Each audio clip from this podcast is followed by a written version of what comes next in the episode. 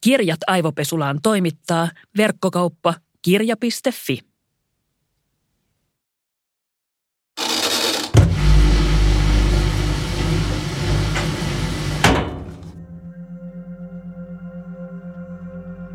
Mä olin 19-vuotias, kun mä asuin jonkin aikaa Kenian pääkaupungissa Nairobissa. Se aika oli mulle monella tavalla merkittävää sen kannalta, kuka musta tuli, mutta se oli myös ensimmäinen kerta, jolloin mä koin olevani valkoinen. Olin mä tietysti tiennyt olevani valkoinen, mutta mä olin kasvanut pääasiallisesti valkoisessa yhteiskunnassa, eikä mun kasvuympäristössä mun ihonväri vaikuttanut siihen, miten mua kohdeltiin tai mitä musta oletettiin. Yhtäkkiä Nairobiin pudonneena mä tulin kuitenkin todella tietoiseksi siitä, että mustan väestön keskellä mä olin koko ajan kuin huutomerkki. Tuntemattomat ihmiset oletti musta jotain, mutta lähinnä ne oletukset oli tosi positiivisia, kuten että mä olen korkeasti koulutettu ja varakas – se synnytti kuitenkin aika ison ristiriidan mun köyhän taideopiskelijan identiteetin ja muiden oletusten välillä.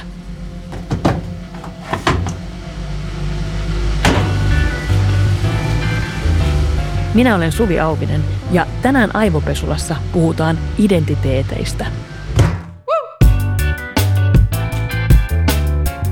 Vieraana on kouluttaja, vaikuttaja ja kirjailija Alise Jäske, joka on yhdessä Janina Bandhonkhamin ja Priska Niemi-Sampanin kanssa kirjoittanut kirjan Mixed. Mixed lisää tietoa Mixed-identiteetistä ja antaa vertaistukea.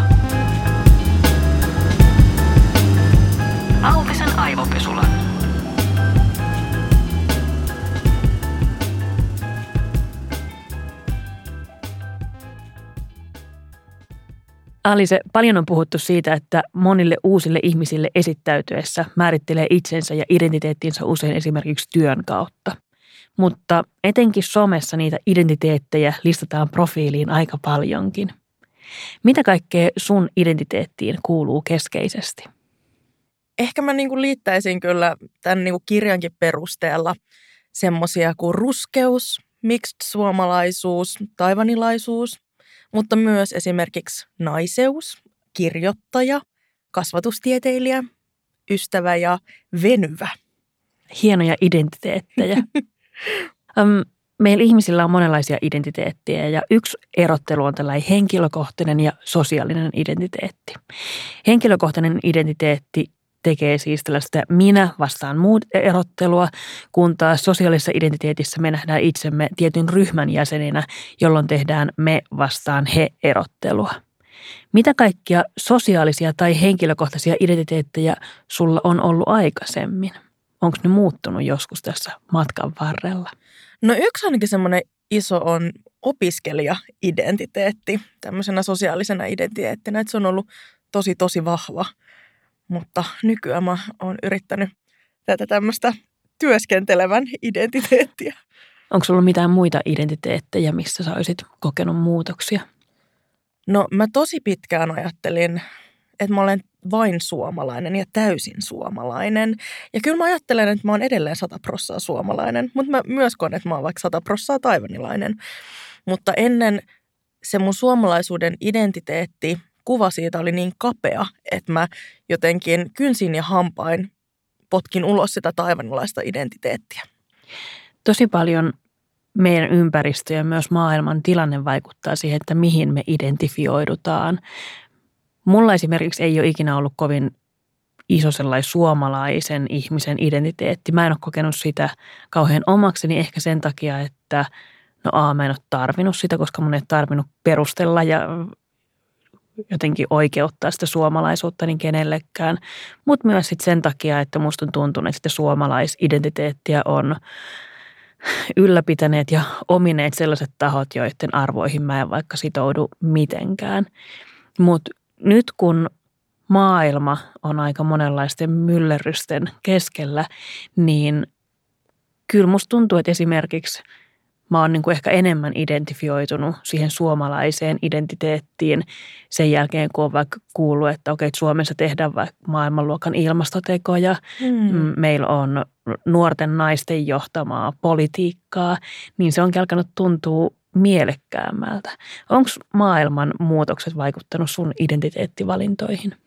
Mä vielä nopsaan kommentoin mm. tota, mitä sanoit tuolla aiemmin siitä, että tuosta suomalaisuudesta ja miten sitä ei ole ehkä niin kuin ajatellut niin paljon, niin tässäkin mun mielestä näkyy se, että koska mun suomalaisuutta on vaikka kyseenalaistettu tosi paljon mm. lapsesta lähtien, niin ja muutenkin se kuuluu ehkä vähemmistöidentiteetteihin ylipäänsä, että sit kun sä et sovi siihen normiin, vaan sä oot jollain tavalla poikkeava, niin sä joudut ekanakin kokea paljon vähemmistöstressiä. Eli niin kuin, että sulle tulee tämmöistä stressiä siitä, että, että sua kyseenalaistetaan koko ajan, mutta se tekee myös sen, että sä joudut koko ajan jumppaa sun aivoilla sitä identiteetin palasta ja haluuksa, haluuksa pitää sitä itselläsi. Et mä sanoisin, että mulla, niin kuin, jos mä mietin vaikka tätä suomalaisuutta, mm. niin se on ehkä vaikuttanut enemmän nyt kuin maailman tapahtumat, mutta toki niin kuin muissa asioissa vaikka niin kuin kasvissyönti, niin, niin sitten kun, no, koska elämme ilmastokriisissä, niin sit, siitä on tullut niin kuin tärkeä osa identiteettiä. Joo, musta tuntuu myös, että, että nyt eurooppalaisuus tai länsimaalaisuus on myös noussut aika tärkeäksi identiteetiksi monille, koska ehkä ensimmäistä kertaa ainakaan niin kuin mun elinaikana on joku selkeä vastavoima – Vaatiiko nämä niin kuin identiteetit sen, että joku, joku vastustaja kyseenalaistaa sitä sun identiteettiä? Ehdottomasti, kun puhuit siitä sosiaalisesta identiteetistä ja siitä me vastaan he asetelmassa, niin ei ole meitä, jos ei ole heitä. Että me tarvitaan yötä, jotta me tiedetään, mikä on päivä. Ja samalla tavalla me tarvitaan vaikka jotain, jos meillä on suomalaisuus, niin me tarvitaan myös ei-suomalaisuutta. Mutta mun mielestä tosi usein me ajatellaan virheellisesti, että ei-suomalaisuus tarkoittaisi jotain muuta kansallisuutta, vaikka taivanilaisuutta tai jamaikalaisuutta, vaikka ne ei oikeasti sulje toisiaan pois.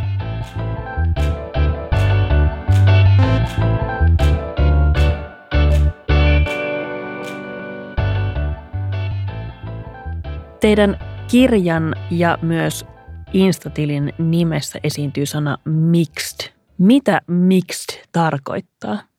Joo, no se on niin kuin lyhenne, me puhuttiin aluksi niin kuin mixed race mm. identifioituvista ja mixed race hän tarkoittaa sanana sitä, että olisi niin kuin sekoitus eri rotuja. Mm. Todella alentavasti käännettynä sekarotuinen.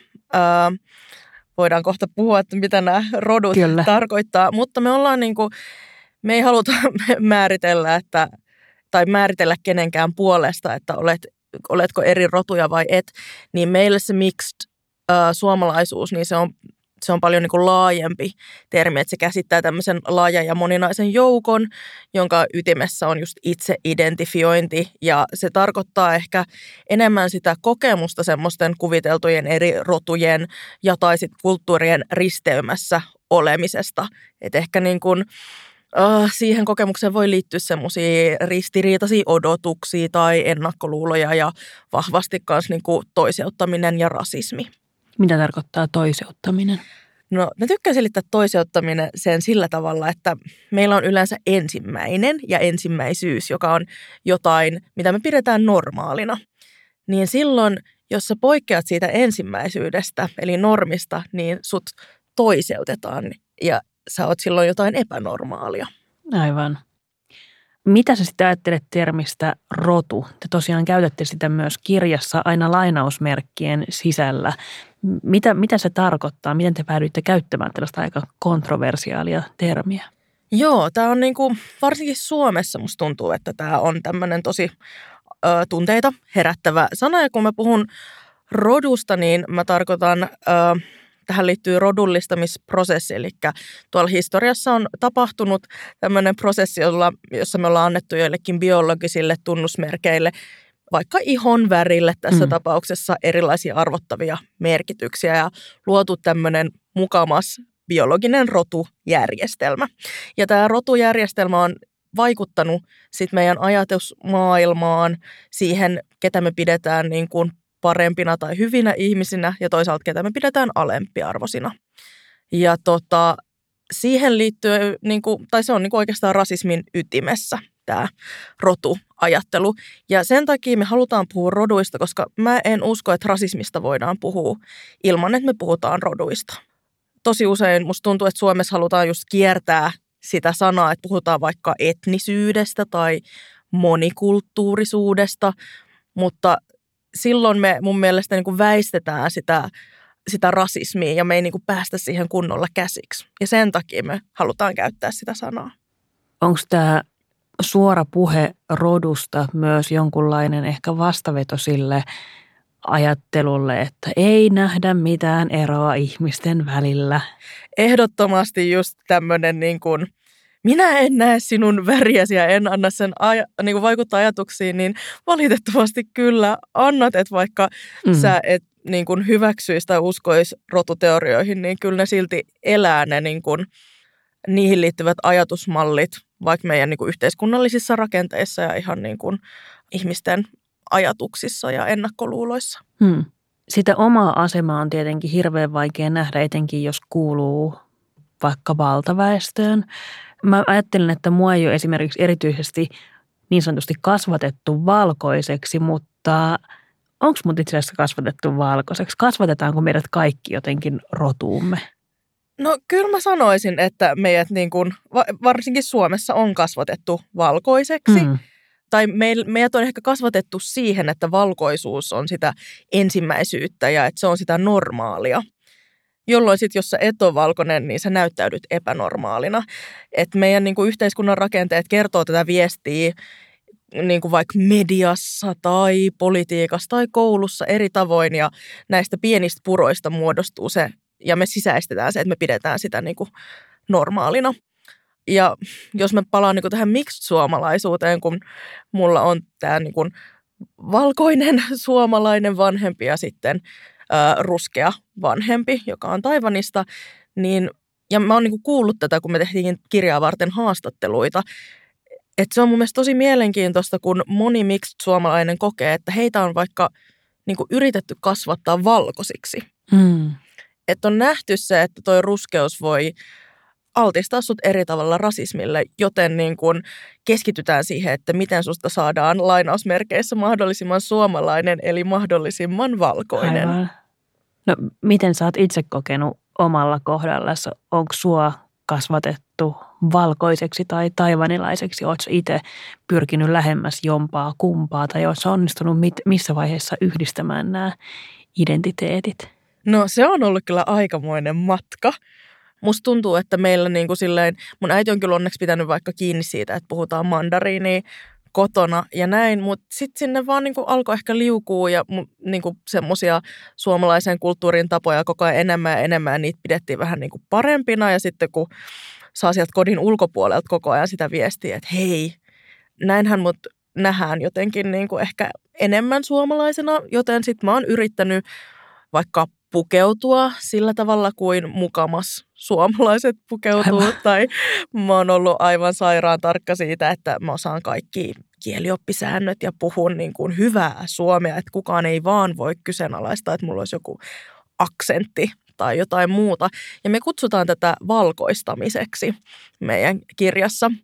Niin mä oon niin kuin valitettavasti sitä tehnyt tosi paljon ainakin itse. Mutta sitten myöhemmin mä jossain vaiheessa tajusin, että ei itse, että miten mä oon niin kuin menettänyt mun yhteyden sinne Taivaniin ja samalla mun mielestä niin kuin mun siihen puolen sukuun. Ja mä jotenkin itse koen, että mulla se kieli on siinä silleen avainasemassa ja mä tajusin, että Kiina on ollut mulle ainakaan silleen tunnekieli jollain tasolla, mutta sitten mä lopetin vaan sen puhumisen jossain vaiheessa täysin, kun mua hävetti sen puhuminen niin paljon – Joten sitten yliopistossa mä aloin opiskelemaan sitä uudestaan ja mä menin Taivaniin vaihtoon ja Pekingiin vaihtoon ja nyt mä oon niinku sitä tälleen aikuisena elvyttänyt takaisin osaksi identiteettiä.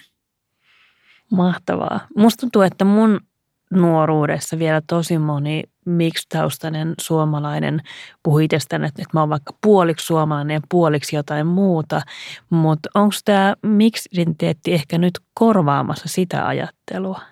No mä toivon, että ois. Itsekin olen käyttänyt tätä, että mä oon puoliksi sitä ja puoliksi tätä, mutta mun mielestä siinä ehkä ainakin mikä mulle tuntuu semmoiselta haastavalta on se, että mä en ole sata prossaa kumpaakaan. Niin. Ja mä en vähän niin kuin saa kokea itteeni suomalaiseksi, mutta en myöskään taivanilaiseksi. Ja sit musta tuntuu, että mä leijailen jossain semmoisessa kolmannessa tilassa, jossa on niin kuin hämmentynyt, että mihin mä siitä oikein kuulun. Niin toivottavasti tämä mixed yksi meidän yhteisön jäsen sanoi jotenkin tosi kauniisti, että se näkee sen silleen, että on kaksi niin kuin ihanaa väriä, kun sä sekoitat ne, niin se ei vähennä kummankaan niin kuin väriä. Niistä tulee vaan niin kuin jotain uutta.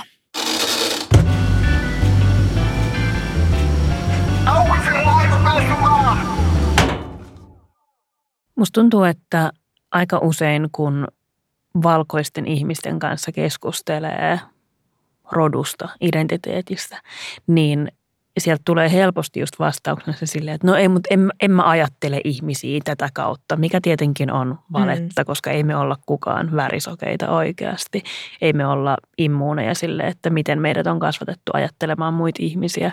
Mutta voiko olla niin, että valkoisista jotenkin tuskallista ja rasittavaa käydä tätä rotukeskustelua, koska meidän ei yleensä tarvi identifioitua valkoiseksi ennen kuin tulee joku ikään kuin häiriö siihen meidän normiin ja sitä joutuukin tajuamaan myös sen oman, oman värinsä. No ihan varmasti. Ja musta tuntuu, että se on kaikessa niin kuin, ö, mikä on normatiivista, että sitten kun tajuukin silleen, että hetkinen, että enhän mä oon niinku ansainnut tätä tämmöistä etuoikeutettua kohtaloa, kohtaloa kuin kohtelua mm. millään tavalla niinku jotenkin, että mä olisin itse ansainnut sen, vaan mulle on nyt vaan vähän niin kuin annettu tämä itsestäänselvyytenä, niin se voi tuntua aika tuskalliselta ja äh, mä oon kuullut, että monella on niinku, tulee semmoinen syyllinen olo. Ja mun mielestä se on tosi inhimillistä. Mutta kun mä oon pitänyt vaikka koulutuksia ja me ollaan niinku siellä pohdittu just identiteettiä, niin mä saatan välillä kysyä, että kuinka moni teistä kirjoitti niinku, äh, sinne, että valkoisuus olisi osa teidän identiteettiä. Ja aika harvoin nousee käsiä. Ja sitten mä sanon, että mä niinku kirjoitan aina ruskeaan, koska se, se, mitä mä puhun just siitä vähemmistöidentiteetistä aluksi, niin ne kaikki kamppailut on vaan niin läsnä mun elämässä. Ja jos sitä on niinku, musta tuntuu, että sitä voi verrata just vaikka heteronormatiivisuuteen. Mm. Et en mä tiedä, että kuinka moni vaikka pitää heteroutta identiteetin niin kuin kulmakivenään tai osanaan, koska sitä ei tarvitse vaan kyseenalaistaa. Just näin. Joo, ja siis voisin hyvin määritellä, jos mun pitäisi antaa joku lista itsestäni, niin voisin hyvin määritellä vaikka, että, että mä oon biseksuaali, mutta en mä laittaa sitä valkoisuutta sinne, koska se tuntuisi aivan silleen dorkalta, koska en mä ajattele sitä juuri koskaan. Toki nyt viime vuosina, sanotaan viimeisen kymmenen vuoden aikana, sitä on ajate, alkanut ajatella ihan uudella tavalla nimenomaan siitä näkökulmasta, että kun on tullut tietoisemmaksi niistä omista etuoikeuksista. Ja kyllä musta tuntuu, että etenkin vanhempana ja sitä kautta kasvattajana mä mietin tosi paljon siis sitä, että, että minkälaista valkoista ihmistä mä kasvatan tähän maailmaan. Mm. Mutta onhan mulla siis se vapaus, että kun mä elän valkoisena, valkoisessa yhteiskunnassa, niin ei mun tarvitse koko ajan miettiä sillä, että Aa, olen valkoinen, nyt sisäistän tämän identiteetin. Mutta eikö se ole myös niin, että et ei se valkoisuudenkaan määritelmä ole mitenkään kiveen hakattu? No ei todellakaan. Hyvä, kun toit tämän pointin esiin. Ja siis kun me puhutaan vaikka rodullistetuista ja rodullistamisprosessista, niin valkoisuus on myös yksi rotu, mutta usein me vaan jätetään, me puhutaan vaikka rodullistetuista, me tarkoitetaan sillä kaikkia ei-valkoisia. Ja se mun mielestä kertoo taas sen, että se on se normi, että me ajatellaan, että me ollaan tämän järjestelmän, tai me, vaan valkoiset on tämän järjestelmän ulkopuolella. Niin. mutta tota, palaten sun kysymykseen, niin, että valkoisuus ei ole kiveen hakattu. Mm. No mun mielestä se jo, että meillä on ollut silloin, kun nämä tieteelliset rotuteoriat oli valloillaan, niin niitähän oli vaikka kuin paljon eri jaotteluita eri rotuihin. Ja aluksi esimerkiksi suomalaisia ei pidetty valkoisiana, vaan mongoleina. Ja suomalaiset ovat neuvotelleet sitten niin kuin itsensä tähän valkoisuuden piiriin ja se tapahtui sillä, että heitettiin niin kuin saamelaiset bussin alle. Aivan. Että oltiin sille, hei me, me ollaan kyllä valkoisia, me kuulutaan tähän niin kuin parempaan kastiin, että te tarkoititte varmaan noita. Ja niin kuin mulle ainakin itselle oli iso aha-elämys, kun mä kuulin tästä neuvottelusta, koska se niin kuin kertoo vaan siitä, että kuinka absurdia tämä koko rajoittelu, äh, jaottelu on, koska niin, no sitä ei ole olemassa, mutta me niin kuin luodaan sitä koko ajan uudelleen ja uudelleen. Onko kaikki nämä meidän rotuidentiteetit jatkuvasti oikeastaan niin kuin neuvottelun alla? Pitäisikö niiden olla? No mun mielestä on, ja et justiinsa toin nyt historiasta niin kuin esimerkin, mutta tota, jos katsoo vaikka, vaikka Yhdysvaltoja tai ä, Iso-Britannia, niin siellä edelleen niin kuin sä merkkaat, että mitä rotua sä olet. Ja se toki perustuu ymmärtääkseni itse identifioitiin, mutta siellä on niin kuin molemmissa vaikka eri luokittelut. Ja se mun mielestä taas kertoo siitä, että, että ne ei ole mitenkään kiveen hakattuja. Mä en tiedä, päästään me ikinä eroon roduista. Mä toivon, että me päästäisiin nyt eka siihen pisteeseen täällä Suomessa, että me voitaisiin niinku hyväksyä niiden olemassaolo Aivan. ja nähdä, että miten ne vaikuttaa meihin. Ja sitten pikkuhiljaa lähteä niinku sitten purkamaan niitä erilaisia esteitä, jotka niinku eriarvoistaa eri rotuisia. Se, että suomalaiset on neuvotelleet itsensä valkoisiksi on aika sellainen mind blown juttu ja mä voisin kuvitella, että, että monille valkoisille suomalaisille ei tule mieleenkään tämä. Mutta palautuuko tämä kaikki lopulta kontrolliin siitä, että, että kuka on suomalainen, kuka hyväksytään suomalaiseksi? Kyllä mä sanoisin näin ja sehän on niin kuin syntynyt silloin, kun on ollut nationalismi tosi vahvana ihan ympäri Eurooppaa, että silloin ollaan alettu Suomessakin pohtia, että mikä, ketä ovat suomalaiset ja luomaan tämmöistä niin kansakunta kertomusta. Ja siinä yhteydessä sitten on ollut päällekkäin nämä kaikki rotuteoriat, niin mä niin kuin ymmärrän myös sen, että ollaan haluttu päästä siihen ns. parhaimpaan sakkiin, kun sitä neuvottelua mm. ja määrittelyä on tehty.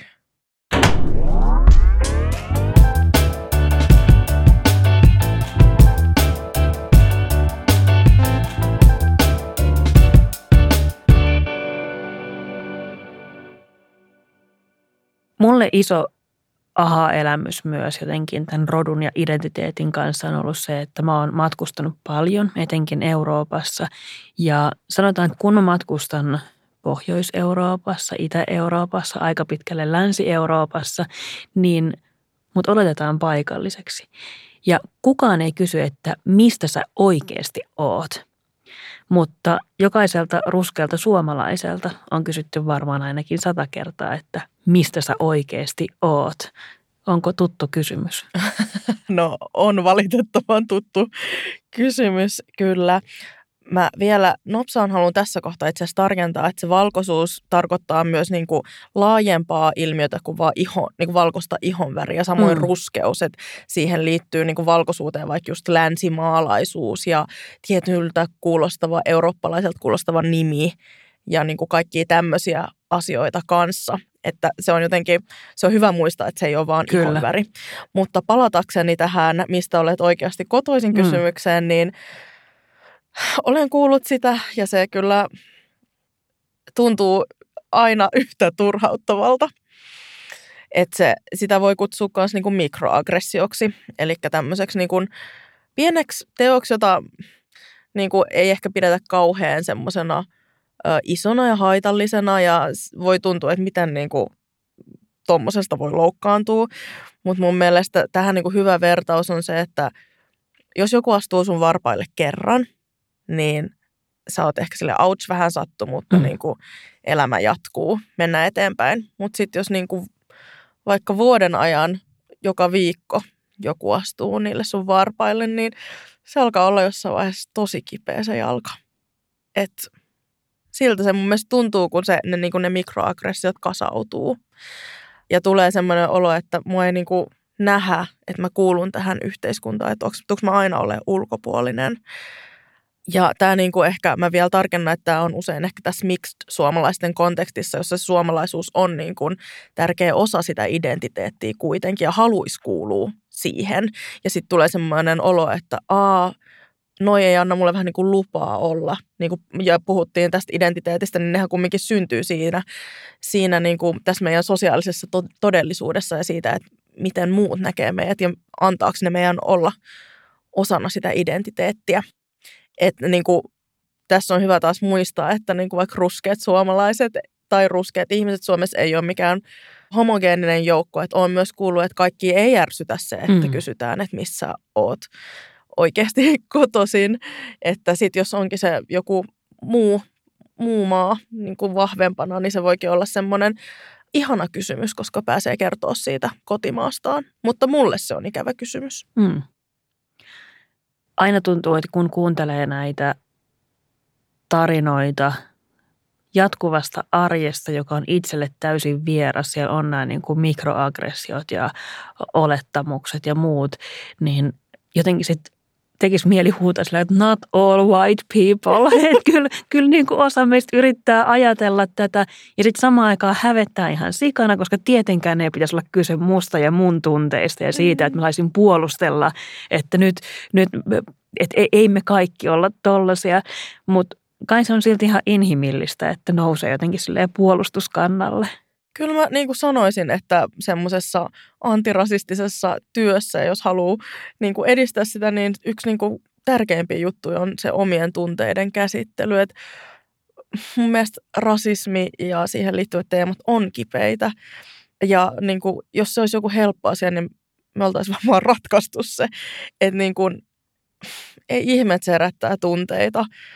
Ja sitten se on vaan niin kuin mun mielestä tärkeää, että uskaltaa kohdata ne ja niin kuin vaikka sitten keskustella muiden valkoisten ihmisten kanssa, että vitsi, tämä on kyllä perseestä ja, ja näin. Ja sitten niin miettii, että no miten, miten mä voin sitten niin kuin jotenkin toimia liittolaisena ja toimia paremmin jatkossa. Mm. Että ei kans niin kuin ehkä jumitu niihin omiin tunteisiin. Se on mun mielestä ehkä tärkeintä, että niin kuin hyväksyy ne, käsittelee ne ja sitten niin yhteisenä rintamana eteenpäin.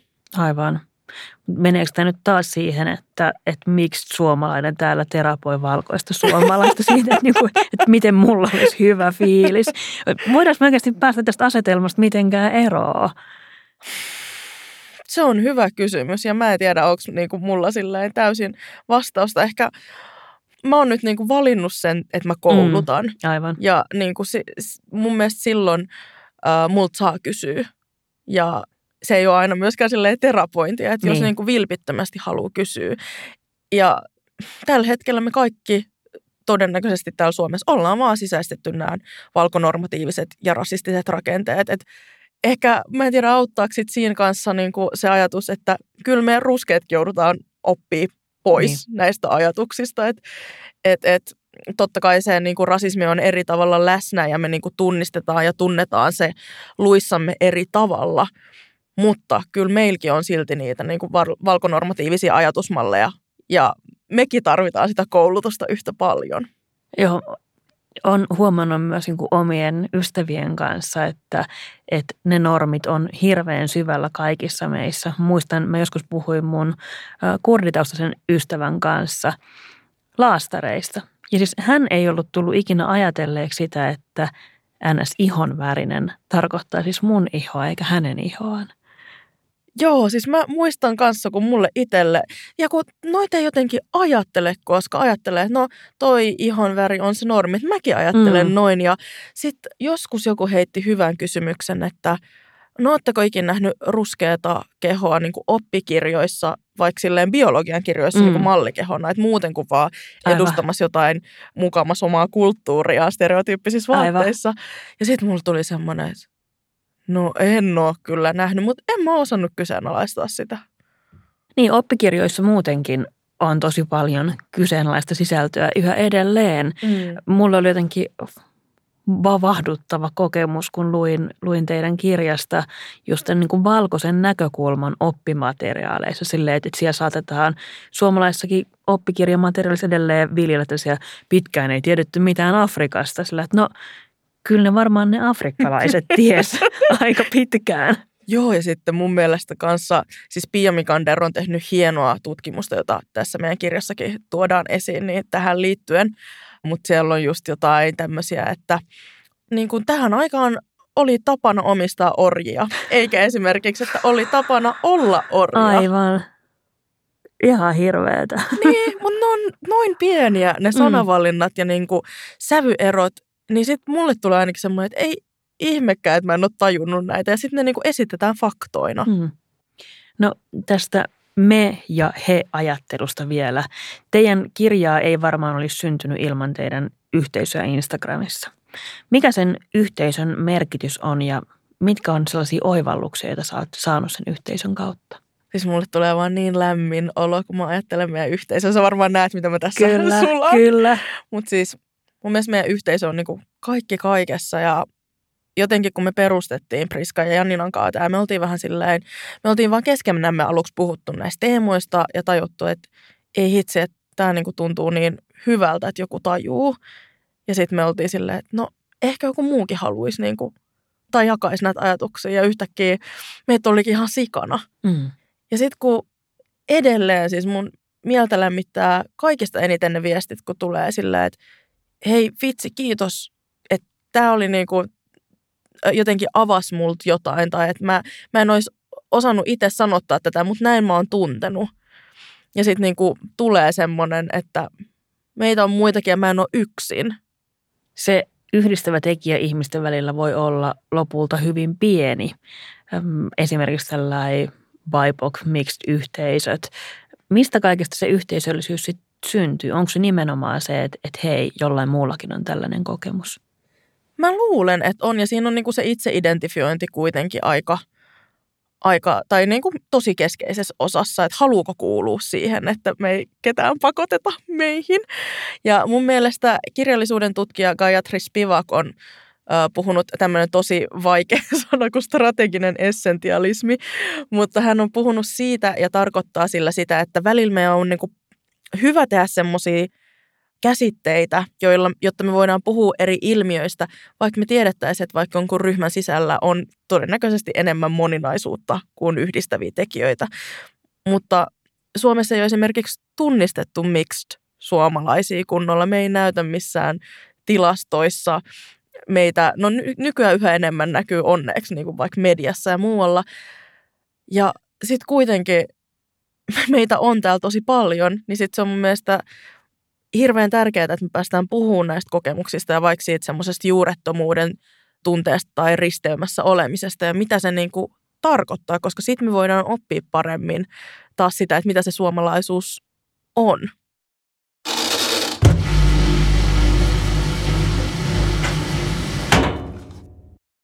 Se kukaan ei tietenkään halua tulla aivopestyksi, mutta jos sun pitäisi valita yksi henkilö, joka suorittaisi sulle aivopesun, niin kuka se olisi ja mikä olisi aihe? Mä mietin tätä pitkään, mutta mä oon nyt lukinut mun vastauksen. Let's hear it. siis viime kesänä olin Ilosaarirokissa ja näin siellä maailman upeimman Antti Tuiskun. Ja sitten yhdessä vaiheessa hän niin kun kääntyi ympäri ja monta minuuttia esitteli takapuoltaan ja sanoin, että, sanoi, että katsokaa Suomen parasta persettä.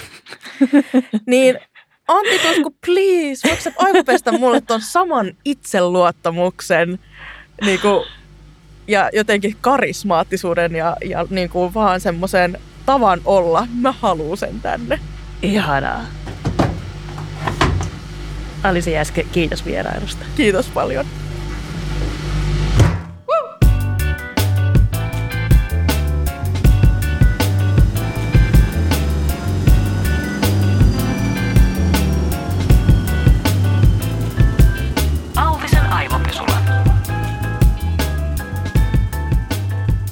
Auvisen aivopesulla. Jankon betoni.